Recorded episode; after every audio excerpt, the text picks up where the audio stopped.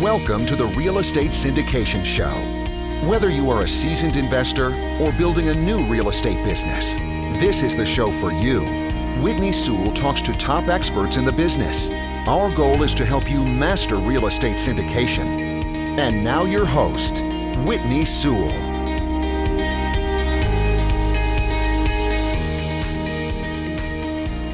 This is your daily real estate syndication show. I'm your host, Whitney Sewell. Today, our guest is Terry Moore. Thanks for being on the show, Terry. Thank you, Whitney. It's an honor to be with you. Terry is an owner of ACI Apartment Consultants Incorporated and a top apartment broker focused on 50 units or less. He is the only broker in the country to have won the Triple Crown of Investment Brokerage, Deal Maker of the Year, transaction of the year and CCIM of the year. That, that's impressive, Terry. I don't care who you are. That's impressive. It is, and I wish I were that good. There may have actually been a typo. It's more like the county of San Diego. So out of three and a half million people, I'm fortunate to do that. So I'm grateful for any award. I wish I were the nation's best, but not even this broker has that much vanity. You're doing pretty good. But all of his 15 group investments made money for his investors. In his spare time, he summited Kilimanjaro at 59 and took up triathlons after the age of 60. So, Terry, thank you again for your time. It's an impressive bio, and we're happy to have you on the show. Give the listeners a little more about who you are, and let's dive in. I'm fortunate to be married above my station for 42 years, and our team has helped a couple of hundred people become millionaires or multimillionaires. I've actually had two billionaire clients, one of whom is still alive. But essentially, we help real estate investors, mostly who are involved in San Diego County, we help them make the most important financial choice of their next decade. And for many of them, that's should we buy, should we sell, should we refinance, should we stay in apartments, are we ready to do triple nets? So we're a client centered broker trying to help winners become even more successful. Nice. So so helping people to be helping investors really to to make those crucial decisions, right? I mean, I feel like, you know, somebody like yourself is such an important teammate you know on our team as an operator as a syndicator you know so tell me about how do people find somebody like yourself and, and start to develop that relationship well i hope your beloved never gets brain cancer. Mm. But just in case you look for an expert, you don't have to know the expert. You need to know how to find the expert. I wrote a book, and in the book, one of the chapters is how to find a great expert. In that particular case, it was how to find an expert broker. But essentially, you ask people who should know. And it's like the seven degrees of separation. You don't know everybody, but you know somebody who knows somebody. If you knew a surgical nurse, the surgical nurse would know who are the great physicians and who are the klutzes. And essentially, people, most of our business comes repeat and referral. And when it's referral, it's because we seem to have handled things well. But essentially, there's a local realtor group. There's obviously, or there's often investment clubs or investment groups in your areas. There's gurus, there's titans in your areas. There's bankers, appraisers. There's folks who know who the players are. Hmm. And if you get a half a dozen potential players, then you come up with your list of questions. And it's not just the nicest person in your Kiwanis club, the most funny person in the Toastmasters. It's not the person in the congregation necessarily. You might meet a finalist or a semifinalist that way, but you need, I suggest that you want to find somebody who is an expert and who has your best interest at heart. And that's different from the one who's got the most awards and is a salesman of the year at Acme Corp. Because they might be a great salesman, but that doesn't mean that they've got your best interest at heart. Now, how you categorize what you're looking for is different from what I would, but I want somebody who is expert and cares about me and is interested in my satisfaction. So I, I spend a lot of time trying to sort by not just do they know what they're doing. Competence is is the starting line, but if they're only interested in making a gazillion dollars for themselves or getting another headline for themselves, I can't afford that. That's worse than mediocrity. Sure. So, you know, what about that the the person that's listening that says, "Oh, wait a minute, Terry, you know, I have, you know, little to no experience in real estate. I'm trying to get started. How do I make that relationship with that expert, you know, broker for say that that really is probably not going to give me much time of his day? Who, you know, who should they look for? I get that. When we were successful here, I took a what to me was a big stack of money and I went to a state on the other side of the country and I walked in with my suitcases full of cash, feeling really proud. And I talked to one of the best brokers in the state. And roughly speaking, he said, Kid, occasionally we get scraps as small as what you're talking about at the bottom of the barrel, but you're too small for me. Well, guess what? I didn't deal with him, but I found somebody else. Essentially, you need to get somebody that you think is competent, and you may not be able to get the world champion for you. And when you do your first syndication, you may not be able to get into the very best syndication, but essentially you move forward kind of a half a step at a time. And the people who are excellent at any field, they're routinely trying to figure out how can I get just a little bit better. And if you don't blow it at first, if you make some progress, you'll be smarter the second time around, the seventh time around, the 27th time around. And the steady improvement isn't part of it. But essentially, try to get in. If you're the smartest person in the room, you need to go to a different room. and if you're the dumbest Good person in the room, that's okay if you're paying attention. So it, it's all right to get no. Failure is part of the path of success. If you haven't failed, you're not trying hard enough. I don't want you to beat your head against the wall, but try to get in as big a league as you can handle and then learn a lot. Seems to work. Yes, no, that's great advice. I, I, love what you said about you know if you're the smartest person in the room, you need a different room, and and it's okay to be the dumbest person as long as you're listening. I, I love that. Uh, and so you know you, you mentioned knowing that they have our best interest at heart, and I just wonder you know how are you judging that? Because I know a lot of us you know wonder, oh, wait a minute, you know is uh, you know is he just trying to make another sale here? Or am I getting taken advantage of? How have you navigated that, or would suggest that we do? Well, a hundred years ago, your grandfather, my grandfather, probably grew up in a little bitty town. Just about everybody knew everybody, and it was relatively easy then. Now we've got the internet and social media. So you can Google a lot of folks. You can find people, LinkedIn or somebody else. San Diego's got over 3 million people, but the reality is we're the biggest small town on our side of the Mississippi. So people who want to know about me, they can find people. You know, I've, I've got 50 videos people can say, oh, well, I see that you know Joyce or George or Tom. And whether it's LinkedIn, they can find somebody who can say, here's the inside track. A lot of folks who promote, whether they're promoting investments or they're promoting brokerage, will have some kind of public presence and they should give you the names of people who've dealt with them, do the kind of interview that you would do there. Your beloved need brain cancer surgery. So who do you pick? Don't just talk with the ones they give you, but who else do you know who used the services of this person? Again, when somebody's got a, a bunch of money to take to play with, maybe it's fifty thousand dollars, maybe it's fifty million, whatever it is, it's a lot to you. You want to be careful with it. You want to be a good steward, and you can do a lot of investigation about the people. One of my best mentors, I didn't understand he wise he was at the time, but he said it's better to be in a bad deal with good people than a good deal with bad people. I didn't quite get that. My biggest client got in a great deal with a bad person. It was outrageously successful. And every month that my friend, who was a syndicator, was in the deal, he regretted having this other fellow in the deal. The investor was so greedy and he was so unpleasant. It, it was just a bad deal, even though the, the investment was outrageously successful you will always find another good deal, but it's relatively hard to get out of a bad deal. You might get out of it and you kiss all your money goodbye, and that's not much fun. Investigate before you invest and spend a little bit more time. If your beloved had brain cancer, how hard would you look? Hmm. You know, so Terry, you know, you wrote this book, you know, building legacy wealth.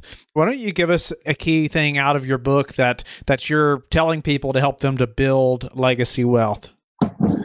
Well, one of the things people will read the book because they want to know how to build wealth. I wrote the book because I wanted to talk to them about legacy.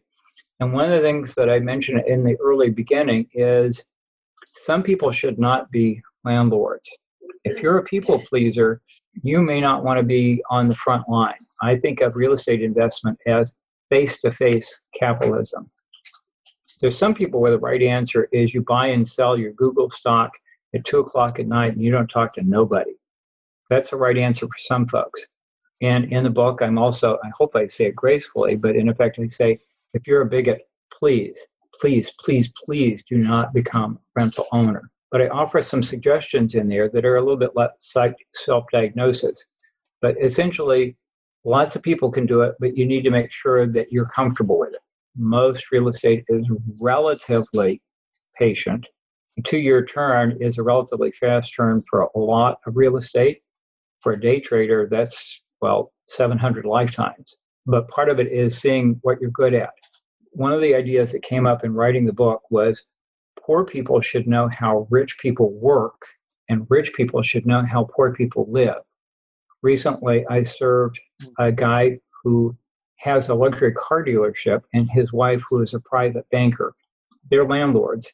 But as it turned out, they're landlords of homes that rent for $2,000 a month and more.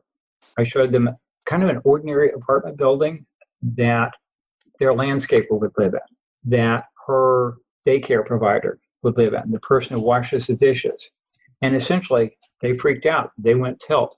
They could not imagine. They, they didn't know how poor people live. They walked away from a better than average deal because they said, well, gosh, to fix my kitchen would cost, and then they named four times as much as it would take to fix the whole apartment. You, simply need to be uh, make sure that it's the right fit for you. And for some people, it's not. The book has a few pages that give you some diagnostic to say if in these situations, you probably shouldn't be main frontline. It might be that if you're a people pleaser, you hire a property manager who has some of those conversations in your behalf. You can still manage. Maybe you should be an investor in a limited partnership. That's a perfectly good thing for some people. Are there any other special things that you, that you suggest in the book that are not standard practice that we haven't mentioned? I have a national writing coach, and he thought that we had a couple of things in there that were novel. Sellers routinely get multiple, if it's done right, sellers routinely get multiple offers. So, in effect, sellers have a competition. They are the judge in the beauty contest, and they say, We got buyer A, buyer B, buyer C. They routinely get multiple choices. Part of what our craft is, is we kind of reverse that. And so, on the buyer, we strongly advocate writing multiple offers. If you and your investors came to San Diego, you know, you looked at the thing and you said the risk reward makes sense. And I would say, here's the deal, dude. We need to write 10 offers where we got a 50 50 chance of getting a counter. If it's listed for $2 million and you write a million and a half, you're wasting your time and mine, forget it. But let's write 10 offers where you got a 50 50 chance of getting a counter. Now, some of the deals, they're not going to play, they're going to be gone before we get there.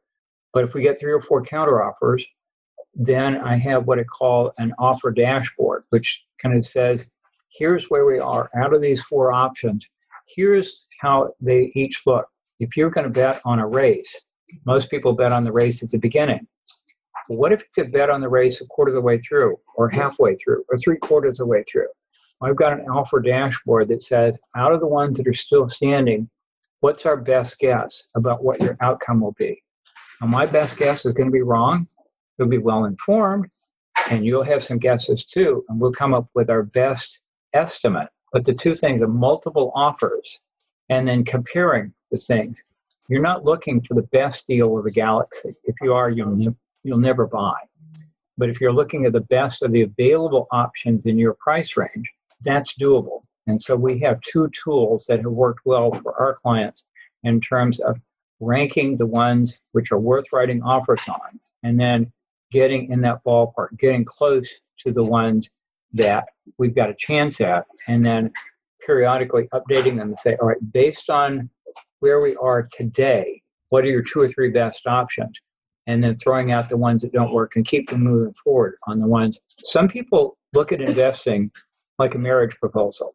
I'm not going to ask this person for a date until I know they're the perfect mate. No, wrong choice. Better coffee date. You invite a few people for coffee dates. The ones that don't work, you're courteous, have a nice life, goodbye, you're done. The ones that are kind of interesting, maybe you have breakfast, maybe you have lunch. Maybe eventually you get engaged, but you just need at first a broad screen and then intelligent winnowing to make sure that you're getting the ones where you can benefit them, where you can benefit the property, and you can create value for other people.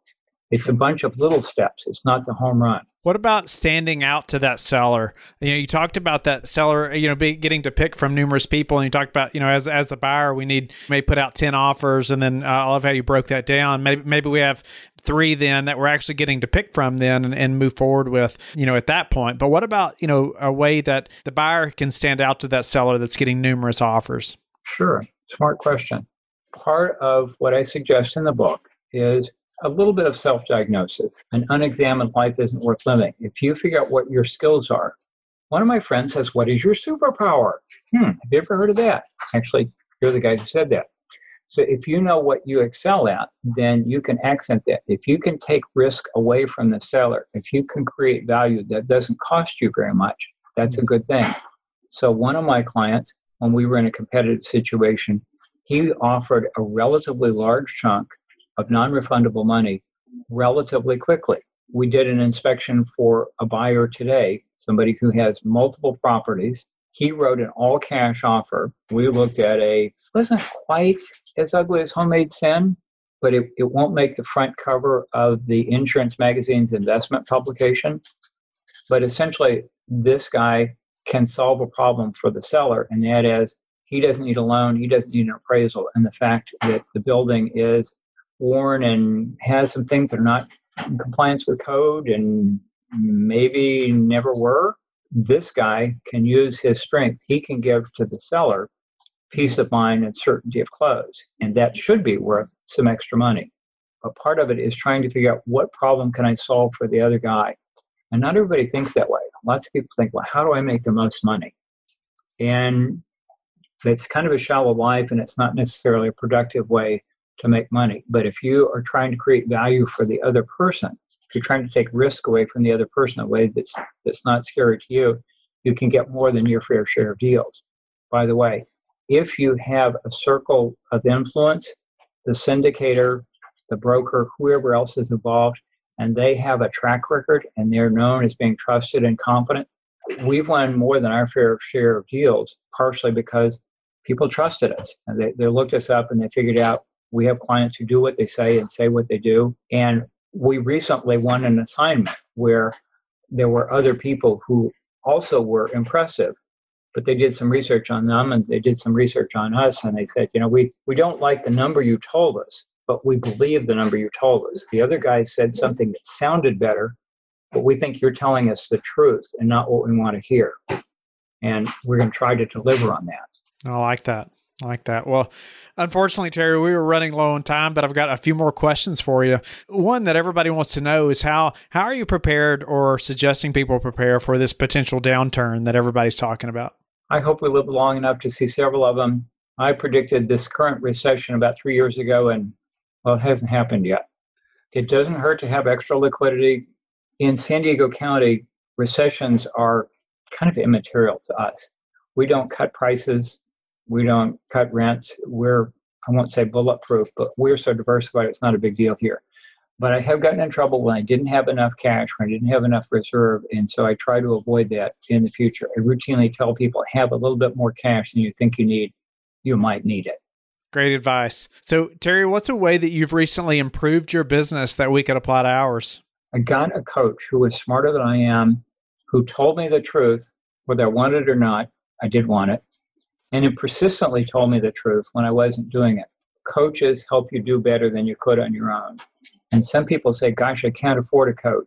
But if you look at the best in almost any field, they've got coaches. Whoever your favorite sports player is, he or she probably has a coach. Numerous coaches normally, right? You said coaches. I've got three coaches and there's only one of me. And that's kind of ludicrous, but I'm better for my clients because of what they've challenged and pushed me to do. Couldn't agree more. One of the ideas Malcolm Gladwell popularized is 10,000 hours. And it's not 10,000 hours of doing exactly the same thing. It's doing things you're not very good at. You try it, you fall on your face. You try it, you fall on your shins. You try it, you fall on your shoulder. You try it, you stumble a little bit. You try it, you do it a little bit further. You fall again. It's trying things you're not good at That's what deliberate practice is. It's not repeating what you're already good at. It's practicing what you haven't mastered yet. That's what's hard, is routinely setting the bar higher and higher. Is that out of a specific book? Malcolm Gladwell has read half a dozen books, and I yes. don't remember which one that is. No, he's got some really good ones. I just wondered. Yeah, that, uh, he's definitely. I, I, will think of it I've right read. after the interview is over. Right. But if if you look for deliberate practice, Malcolm Gladwell, he didn't invent the idea, but he popularized it. But it's in one of his one of his three most popular books, but I don't remember which one. Yeah, that's all right. Uh, what's the number one thing that's contributed to your success, Terry? Trying to please an audience of one. A hundred years from now, you and I are going to be gone and we're not going to be measured by how big our the inheritance we left behind, but how well we treated other folks. That's only hard for me to live on the days that end in Y, but to the extent that I try to love God, to the extent that I try to treat other people, the more I do that, the better off I am. When I do something stupid and I'm ashamed of it the next morning, that's never good. But as I try to live a life that benefit others, that routinely points me in the right direction. I fall a lot, I stumble a lot, but that's the thing that keeps me moving forward. I could have retired a decade ago. My wife would have liked that. And honey, I eventually will, I promise. But part of the reason I keep coming back is so that we can contribute. It's in the Great Recession, I was like an orchestra conductor and nobody wanted music. They didn't want hip hop, they didn't want jazz, they didn't want classical, they didn't want country or western. And I was pretty good at some of that stuff and nobody cared. And I was clinically depressed almost. Not quite, but I was bummed out. And a few years later, we did 10 times as much business. I wasn't a better person, but I got more satisfaction because part of the skills I'd had were able to benefit other people. We could have retired then, but I came back because I like to add value to others. It's not the right answer for everybody, but that's part of what keeps me going. That's that's awesome response and goes right into our last question. That's is how do you like to give back? We're involved with a, a local congregation, and so we're part of that body there's a series of nonprofits that we contribute to. The people that I care about, I pray for. And the people on my team, I try to make them better off so that 100 years from now, when I'm gone, or maybe even 100 months from now, when I've retired, that they'll be better off. And relatively speaking, making money is not that hard. Well, if you have the right if you have the right gifts, the right talent, and some things, it's relatively easy but trying to add, make a, a permanent, long term positive advantage to other folks, that's a bit of a stretch and takes a bit more strategic planning. But that's part of what I aim for. It doesn't mean I achieve it very often, but that's part of what I aim for. Thanks for sharing that, Terry, and giving back in that way. And, and most importantly, tell the listeners how they can get in touch with you and find your book. Thank you. Well, it's on Amazon. Let's see. It's called Building legacy wealth and the second edition is coming out it's going to have a slight word change it's going to be how to lead a life worth imitating and i can be found at san diego apartmentbroker.com and my email is tmoore1031 at gmail i was the first one in my county to have 1031 in my phone and and my email and guess what i'm not the only one who does it now but thanks for asking all right, Terry, that's a wrap. Thank you very much. Thank you. That was very gracious of you. Don't go yet. Thank you for listening to today's episode. I would love it if you would go to iTunes right now and leave a rating and written review. I want to hear your feedback. It makes a big difference in getting the podcast out there. You can also go to the Real Estate Syndication Show on Facebook so you can connect with me and we can also receive feedback and your questions there that you want me to answer on the show subscribe too so you can get the latest episodes. Lastly, I want to keep you updated. So head over to lifebridgecapital.com and sign up for the newsletter. If you're interested in partnering with me, sign up on the contact us page so you can talk to me directly. Have a blessed day, and I will talk to you tomorrow. Thank you for listening to the Real Estate Syndication Show, brought to you by LifeBridge Capital. LifeBridge Capital works with investors nationwide to invest in real estate while also donating 50% of its profits to assist parents who are committing to adoption. LifeBridge Capital, making a difference, one investor and one child at a time. Connect online at www.lifebridgecapital.com for free material and videos to further your success.